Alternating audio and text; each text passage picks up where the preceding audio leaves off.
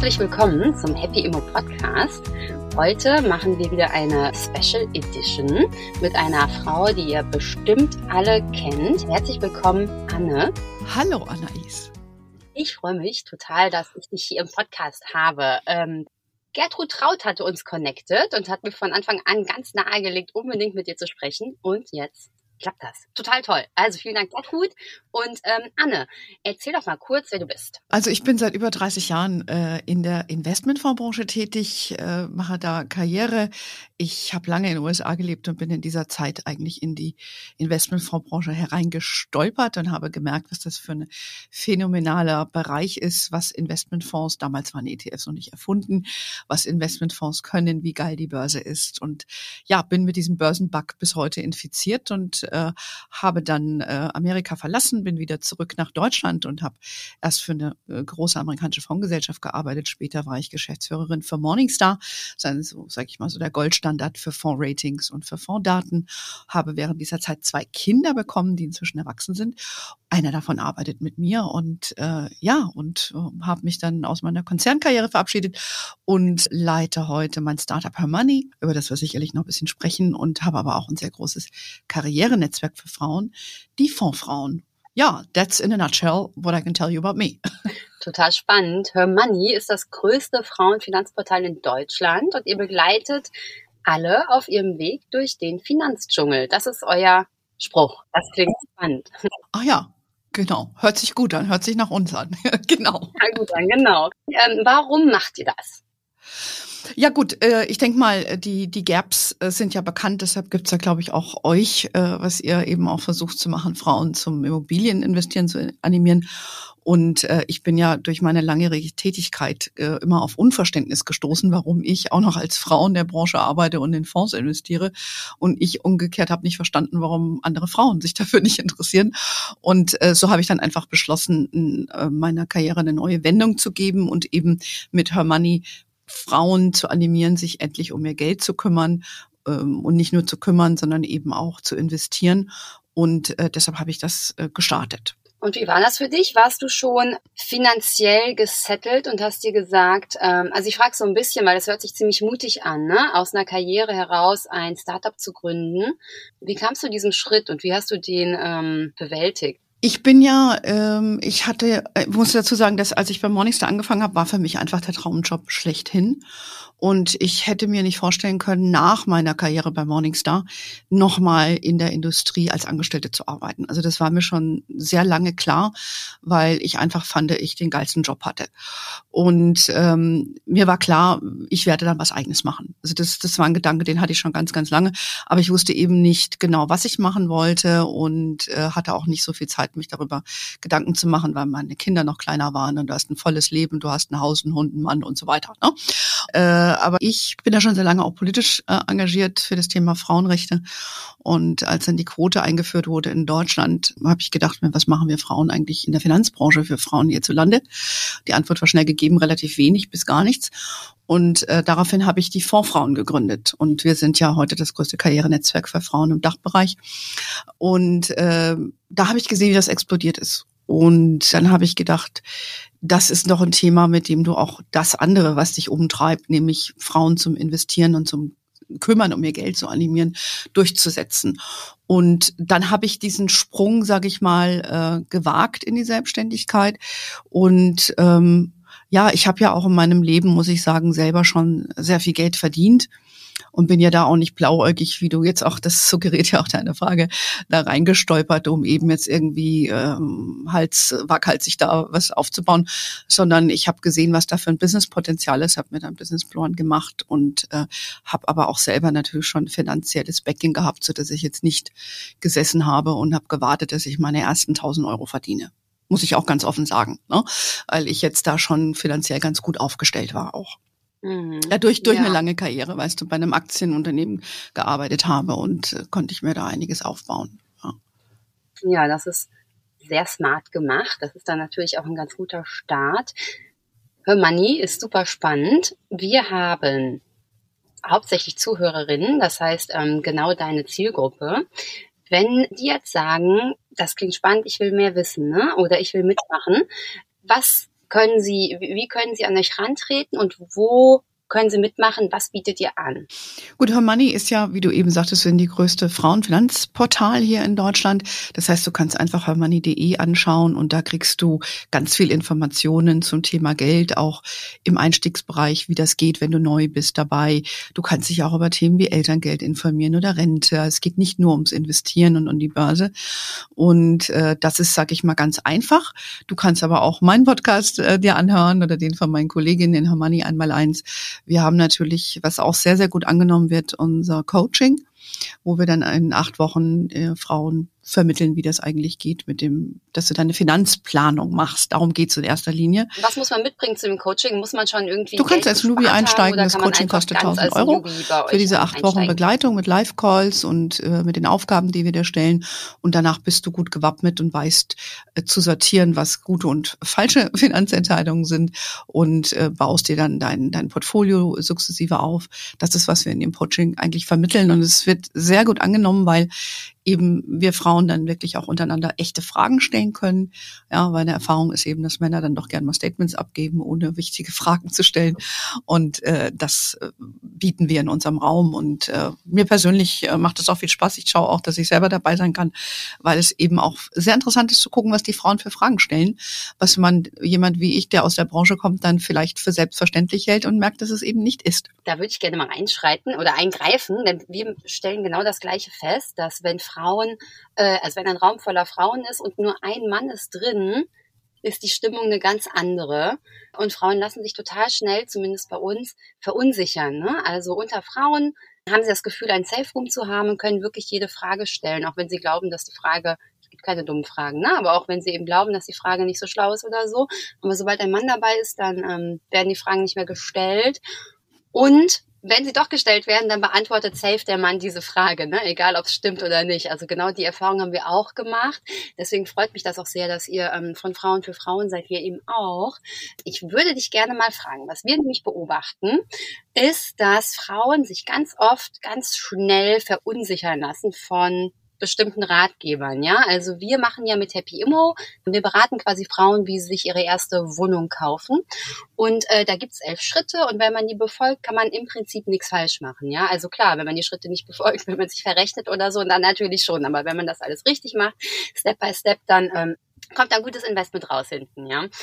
Und auf diesem Weg erlebe ich immer wieder, dass sich Frauen, klar, mit anderen Leuten unterhalten und sich Rat holen und so, das ist auch total gut. Aber dass sie sich wirklich Top-Objekte ausquatschen lassen. Ne? Also sie haben eine Kalkulation, die rechnet sich, sie haben eine Finanzierung, die können sie stemmen. Aber dann kommt ein Mann oder wer auch immer und sagt, nee, also vor zehn Jahren habe ich billiger eine Immobilie gekauft und prompt ähm, wird das Projekt finanzielle Freiheit durch Immobilien fallen gelassen. Siehst du das auch? Nun, ich würde mal sagen, eine Immobilie zu erwerben ist ja schon eine sehr große finanzielle Entscheidung und an der du lange gebunden bist, wo es auch um wirklich sehr, sehr viel Geld geht. Bei uns ist es nicht so, weil die Frauen, die zu uns kommen, die sortieren erstmal ihre Finanzen, sie lernen erstmal, ne, was muss ich überhaupt tun, um meine Finanzen in den Griff zu bekommen. Und Immobilien spielen bei uns eine nachrangige Rolle, weil das ist nicht unser Kernthema. Und äh, wir zielen eher darauf ab zu gucken, wie kannst du dann deine Rentenlücke schließen. Und ich sag mal, a very easy way to do that ist eben, indem du das über ETFs oder über Fonds machst. Und da ist ja die Kaufentscheidung wesentlich geringer. Ja, weil du kannst ja äh, mit einem mit einem ETF äh, mit 25 Euro oder so im Monat starten. Du kannst es jederzeit stoppen. Und deshalb ist das, glaube ich, eine andere Kaufentscheidung für dich, als wenn du ein langfristiges Commitment triffst für eine Immobilie. So würde ich das jetzt mal interpretieren. Also ich, du hast mich jetzt gefragt, ich habe da keine einschlägige Erfahrung mit. Das würde ich jetzt einfach so so sagen. Also wir sehen, dass die Frauen schon und deshalb kommen die zu uns diese finale Bestätigung sich noch einholen wollen, dass das, was sie vielleicht auch schon sonst wo gelesen haben, ähm, richtig ist und dass sie auch noch mal so einen finalen Impuls brauchen, weil viele dann doch Ängste haben, auch wenn es sich nicht um viel Geld in manchen Fällen handelt, dass eben doch die Volatilität der Börse verstanden werden will und das äh, vermitteln wir ja, dieses Wissen. Aber ich würde mal sagen, im Kern ist, äh, ist ein Unterschied, wenn du jetzt 100.000 Euro auf einmal anlegst und möchtest das jetzt nicht in der Immobilie, sondern in einem eher liquide Assetklasse machen, äh, ist das natürlich nochmal eine ganz andere Hürde und da suchen viele Frauen dann doch auch gerne nochmal eine Beratung, weil das vielleicht ihr einziges Geld ist, was sie bekommen haben und äh, wenn du aber jetzt, sag ich mal, eher über einen Sparplan sprichst, ist die Entscheidung ja relativ easy zu fällen. Ja, ne? weil wir da, weil du wenig, weniger risikobehaftet bist. Ne? Und auch du, du dich auch nicht langfristig bindest, weil wenn du dich entscheidest, äh, den Sparplan nicht fortzusetzen, dann lässt es halt. Fertig. Ne? Und ähm, deshalb kann ich so zu den Immobilien da weniger was sagen, außer dass es eben eine deutlich mächtigere Entscheidung ist. Und zu Ratgebern, kannst du dazu was sagen? Siehst du das? das oder würdest du sagen, bei dir sind die Einstiege eben so niedrigschwellig, dass sich das niemand von jemandem ausquatschen lässt? Also das habe ich jetzt in unserem Umfeld nicht gehört. Also das ist, die kommen dann eher zu uns weil sie dann final irgendwie den nächsten Schritt gehen wollen. Das was, das hat dann schon vorher stattgefunden. Ne? Das sind irgendwelche Partner, gibt's ja auch oft, ne? gesagt haben, oh, so, so und sie oder sie sind. Wir haben das häufig, dass Frauen einfach auch von Finanzberatern, oft sind's Männer, übers Ohr gehauen wurden ja, und sie sich dann eben einfach selbst schlau machen wollen und äh, sich befähigen, wir befähigen die eben dann zu sortieren, was sind gute und schlechte Finanzentscheidungen. Und dieses, dieses Werkzeug äh, holt man sich gerne bei uns. Ja, das ist toll, sehr gut. Dann werde ich ähm, alle, die mit diesen Themen zu mir kommen, direkt zu dir schicken. sehr gerne. Und wenn jemand eine Immobilie kaufen will, schicke ich sie zu dir. Ja, genau, sehr gern. Aber das Interesse von Frauen, Immobilien zu erwerben zu machen, ist schon da. So ist es nicht. Ja, ich habe auch das Gefühl, es wird immer größer es gibt eben Sorgen, ne? oder es gibt Ängste oder Vorurteile. Und eins hast du eben schon angesprochen, ebenso dieses, viele Frauen denken, dass sie schon äh, Hunderttausende auf dem Konto brauchen, um eine Wohnung zu kaufen. Und das ist ja nicht so. Also jetzt gerade sind die Zeiten natürlich nicht mehr so toll wie vor 15 Monaten, aber eigentlich braucht man 10 Prozent. Ne? Also eigentlich ist auch das Klumpenrisiko so lala. Ne? Dann wenn man 20.000 Euro hat und man kauft damit eine Immobilie, die 200.000 wert ist, dann hat man an Eigenkapital nur 20, also nur, schon viel Geld, aber es sind 20.000, die man reingesteckt hat, die man an einer Stelle allokiert hat und nicht 200.000. Ne? Der Rest wird einem ja abbezahlt im Prinzip. Also so ist unser Modell. Dann gibt's immer die Sorgen der Mietnomaden. Mhm. Da kann man auch sehr schnell aufklären. In Deutschland fallen im Schnitt drei Prozent aller Mieten aus. Ne? Wenn man von Anfang an dafür Geld zurücklegt und ähm, die Mieter genau prüft, ähm, dann ist das Risiko auch ziemlich gegen Null.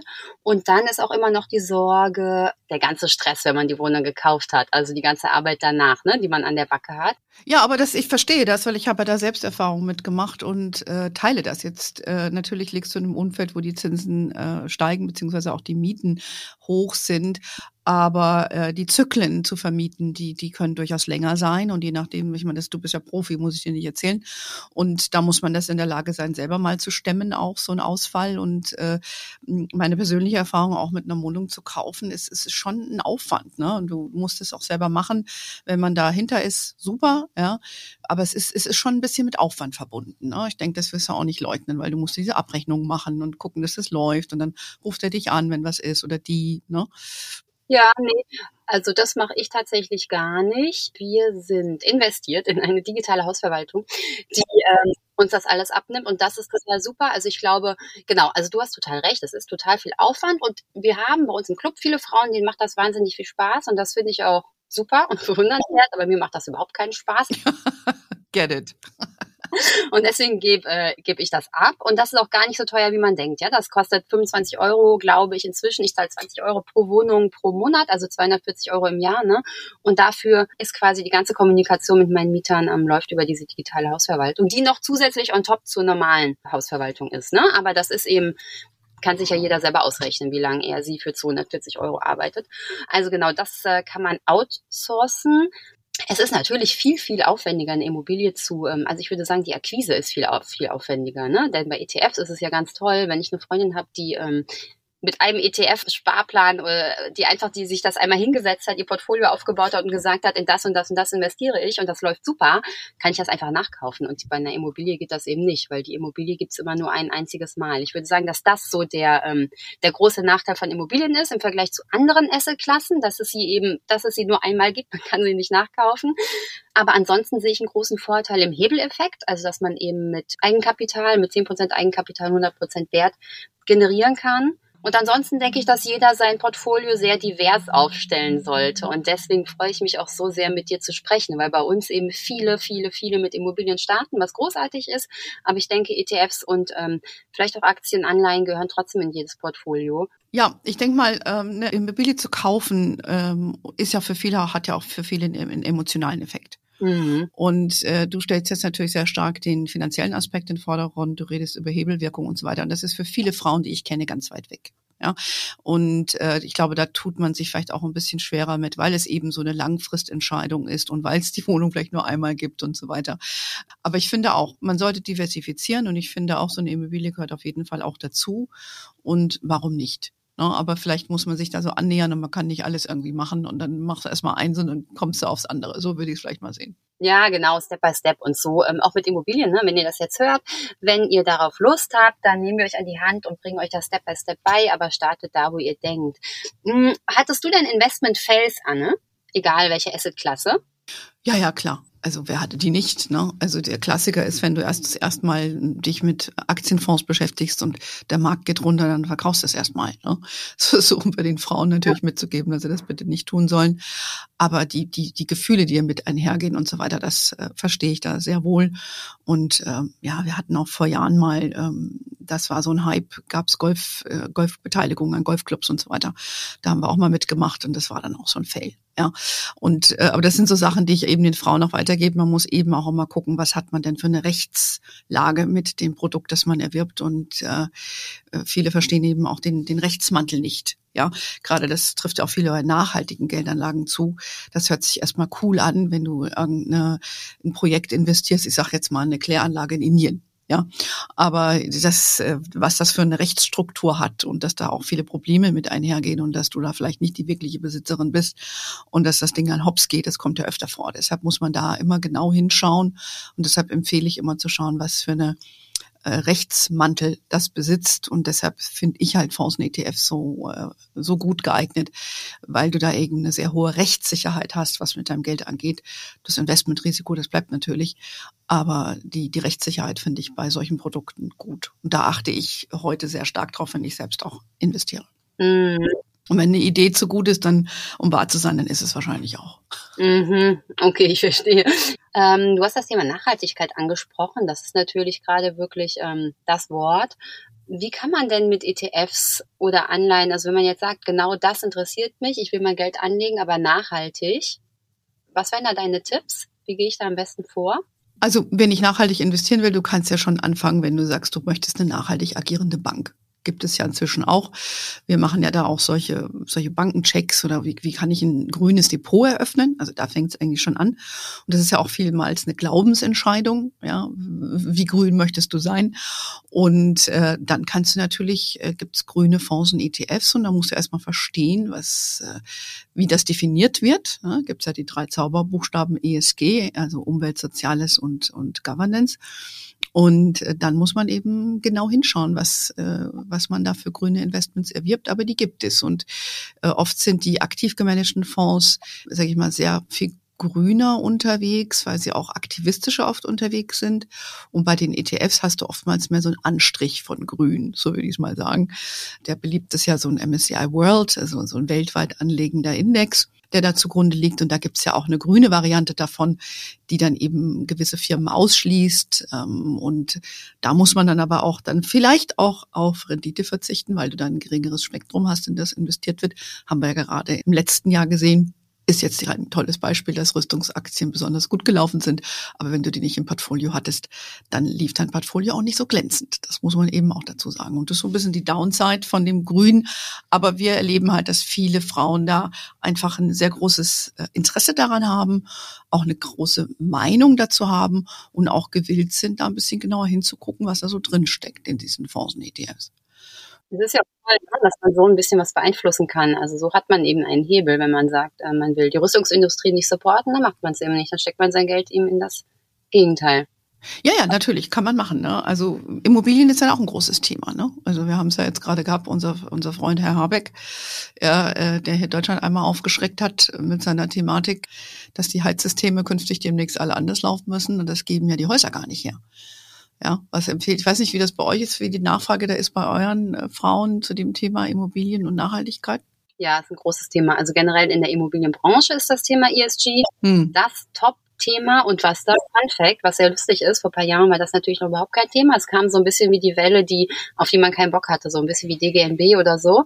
Und ähm, das wurde an alle möglichen Frauen, ähm, also wurde immer eine Frau in der Firma gesucht, die sich jetzt um ESG kümmern musste. Mhm, und mhm. die ist jetzt in fast jedem Immobilienunternehmen Head of ESG ganz weit oben, fast im Vorstand oder Vorstand sogar weil es so wichtig geworden ist. Ja, also das war eine richtig gute Wendung, ehrlich gesagt. Mhm. Und auch bei uns ist die Nachfrage total hoch. Also vor zwei Jahren hat sich noch keiner irgendeinen Energieausweis angeguckt ist im Prinzip das Erste, was alle ähm, checken, der Energieausweis. Wenn man natürlich nicht nur die Angst vor Kosten, aber auch einfach der Wille, da was besser zu machen. Und wir wollen auch, ähm, auch hier im Podcast Startups vorstellen, die ähm, auch dabei helfen, ne? die eigene Wohnung, weil das ist so ein bisschen so wie das mit dem, ähm, mit dem ETF. Ich entscheide mich, in was investiere ich, wo gebe ich mein Geld hin. So ist das ja auch mit der Wohnung. Also auch mhm. kleine, es ist nur eine Wohnung. Aber du kannst entscheiden, an wen du vermietest, zum Beispiel an eine alleinerziehende Mutter oder an irgendjemanden, der es sonst schwieriger hat auf dem Wohnungsmarkt. Du kannst entscheiden, zu wie viel Geld du vermietest. Und du kannst aber auch entscheiden, welche Materialien du einbaust. Ne? Also wie nachhaltig bist du, wie regional bist du. Also da ist die Nachfrage wirklich hoch. Und das finde ich ziemlich toll, weil das einfach so ist. Ähm, hm. Da, wo das Geld ist, also wer das Geld hat, der kann bestimmen. ja. Und das ist ein Fakt, den viele Frauen als böse ansehen. Äh, aber eigentlich ist es, ähm, eigentlich ist es eine Macht. Eigentümerin zu sein, von egal was. Oder da, wo man das Geld reingibt. Ne? Das, äh, ja. Absolut, absolut. Ja, aber das, äh, das auch in der Form nachhaltig zu gestalten, ist ja auch eine Kostenfrage. Ne? Auf jeden Fall. Und dein Ansatz mit der Rendite, mit dem Renditeverlust, der ist ja total ähm, richtig. Ja, das ist so. Mm. Ja, es hängt immer alles am Geld. Mhm. Ne? Am Ende des Tages kommt man immer wieder darauf zurück. Ja, genau. Mm, ich würde so langsam zum Ende kommen, dich aber noch fragen. Wir sind jetzt ja in einer Krise was ist dein Ausblick? Oder hast du Tipps, wie man jetzt so mh, hm, sein Geld durch diese Krise retten kann? In was würdest du jetzt investieren? Du, ich muss dir sagen, ganz salopp ausgedrückt, es ist ja immer irgendwas. das ja? Und das äh, erlebe ich ja schon seit 30 Jahren und deshalb bin ich da auch nicht in Panik. Deswegen frage ich dich, ne? Weil genau. Und deshalb äh, sind meine Tipps auch nicht anders, als sie vor 15 oder 15 Jahren waren. Ja, mhm. erstens mal eine Finanzplanung zu machen, ist schon mal eine Grundvoraussetzung. Ja, und dann äh, musst du eben deine Finanzen im Griff haben, ob das jetzt ein Notgroschen ist, ja, ob du äh, deine Versicherung abgesichert hast und wenn es ums Investieren geht, solltest du eben auch eine Strategie haben und dich da auch äh, breit aufstellen, ob das mit einem Immobilienkauf jetzt ist wie bei euch oder breit gestreutes Portfolio aus äh, Fonds oder äh, und oder ETFs und äh, das würde ich nicht anders machen und dann bist du schon mal sehr sehr gut aufgestellt und äh, wenn du natürlich jetzt mal ein bisschen fortgeschrittener bist mit deinen Investments und hast auch gerne mal so thematische Themen in deinem Portfolio, da musst du natürlich per se genauer hingucken, weil dann ist ein Thema mal en vogue oder eben nicht. Wenn du aber breit aufgestellt bist und sag ich mal in weltweiten Aktien hast oder irgendwas, da würde ich gar nicht groß äh, mir große Gedanken machen. Ne? Wenn jemand vermögender ist, ähm, muss man sich sehr wohl überlegen, wie viel Bargeld lasse ich wo liegen, ähm, weil das ist ja auch das Thema aktuell mit den Banken. Auch da gilt, ja, da muss man eben wissen, es eine 100.000 Euro Grenze bei den deutschen Banken. Bei den Sparkassen ist es unbegrenzt. Ja, dann muss ich eben gucken, dass ich nicht so viel Bargeld bei einer Bank habe, wenn ich da ein bisschen Sorge habe. Da haben wir gerade selber nochmal eine Podcast-Folge zu gemacht. Aber ich würde da jetzt nicht per se Dinge komplett anders machen. Ja, und auch nicht in Panik verfallen, sondern eben meine Strategie weiter durchziehen. Und wenn jemand, der schon länger am Aktienmarkt investiert ist, in Form von Fonds und ETFs oder auch in Einzeltiteln, da gilt generell die Regel, dass du gucken musst, wann musst du an dein Geld mhm. und das eben zu beobachten und dann nicht noch versuchen, das letzte Quäntchen Rendite rauszuquetschen, sondern eben einfach sagen, ich brauche das jetzt, ich stelle das glatt und fertig. So. Und ähm, das ist meine langjährige Erfahrung und so handle ich auch selbst und damit bin ich eigentlich sehr gut gefahren. Total spannend. Ich wollte dich noch de nach deinen drei Tipps fragen, aber eigentlich hast du sie gerade gegeben. Ne? Also ähm, macht eine Finanzplanung, habt die Finanzen im Griff. Genau. Und, und ich würde aber auch ganz, ganz klar sagen, äh, für die Frauen anfangen. Mhm. Ja, nicht rumsitzen und warten und denken, ich könnte, ich müsste, sondern machen. Ja, und sich aktiv damit auseinandersetzen, einmal das aufgleisen und dann ist gut. Ja, und das ist wichtig. Nicht einfach nur sitzen, sondern einfach machen. Ja, nicht einfach sinnlos was machen, sondern mit Verstand. Ja, aber das können wir ja, äh, kannst du ja bei uns lernen und bei dir zum, zum Teil natürlich auch. Und das ist, glaube ich, ganz wichtig. Ja, und dann äh, einfach machen. Also, ja, weil viele, viele zögern zu sehr. Ja. genau. Jump, jump, jump, just do it. Ja, yeah, just go for it. Ja. Macht eure Finanzplanung, investiert, setzt eine Strategie auf. Und was ich aber auch noch sehr spannend fand, ihr müsst den Hals nicht, wie sagt man das denn, dieses den Hals nicht vollkriegen, ja. Genau, ihr müsst wissen, wann wann es auch einfach gut war, ne? Denn wenn ihr was gekauft habt und ihr habt euer Geld verdoppelt, verdreifacht, wie auch immer, oder auch nur für anderthalbfach, dann ist das ja auch schon ein Riesengewinn. Ne? Total. Wenn ihr ähm, euer Geld jetzt gerne rausziehen möchtet, habt ihr es vervielfacht. Aber ähm, klar könnte das auch besser werden, aber wenn ihr es jetzt braucht, dann zieht es einfach raus. Das ist auf gar keinen Fall ein Verlust. Ich glaube, das ist wirklich auch eine ganz, ganz, ganz wichtige. Ja, das ist eine, das ist auch eine sehr schwierige Entscheidung. Also ich habe ja mit der Beate Sander, als sie noch äh, lebte, mehrere Podcasts gemacht. Sie hat ja da eine ganz gezielte Strategie auch entwickelt, ne? Weil das. Nämlich? Ja, die, die, die sagt eben, äh, wenn du reingehst, in, die hat ja mehr mit Aktien gemacht auch und wenn du 100 Prozent hast, dann verkaufst du, du machst Teilverkäufe, dann reinvestierst du die oder du brauchst sie für irgendetwas. Wenn du 100 Prozent gemacht, also wenn du verdoppelt hast, meinte sie? Genau, das war ihre, ist ihre Strategie gewesen und ist sie immer noch. Verdoppeln, dann verkaufen? Mhm, und Teilverkäufe machen. Ne? Mhm. Also immer nicht, nicht alles rausnehmen, wenn du immer noch überzeugt bist davon. Und das fand ich sehr gut. Und auch überhaupt sich für sich dann, wenn man soweit ist, eine Strategie zu haben, wie ich aussteige. Das sehr erleben wir Leute äh, häufig auch bei uns im Coaching, weil da auch Frauen sind, die sehr vermögend sind und die dann vielleicht auch ihr Geld, äh, du kannst ja auch Auszahlungspläne machen, nicht nur Sparpläne, sondern auch Endsparpläne sozusagen. Mhm. Und da gibt es auch Strategien dafür. Und mit denen sollte man sich, wenn es soweit ist, beschäftigen. Wir beschreiben das auch sehr schön in unserem Buch, was für Frauen, die zum Beispiel ihre Rente aufpeppen wollen. Das ist ja mit deinen Immobilien recht simpel. Ja, wenn du die dann abgezahlt hast, dann hast du einen Ertrag und fertig.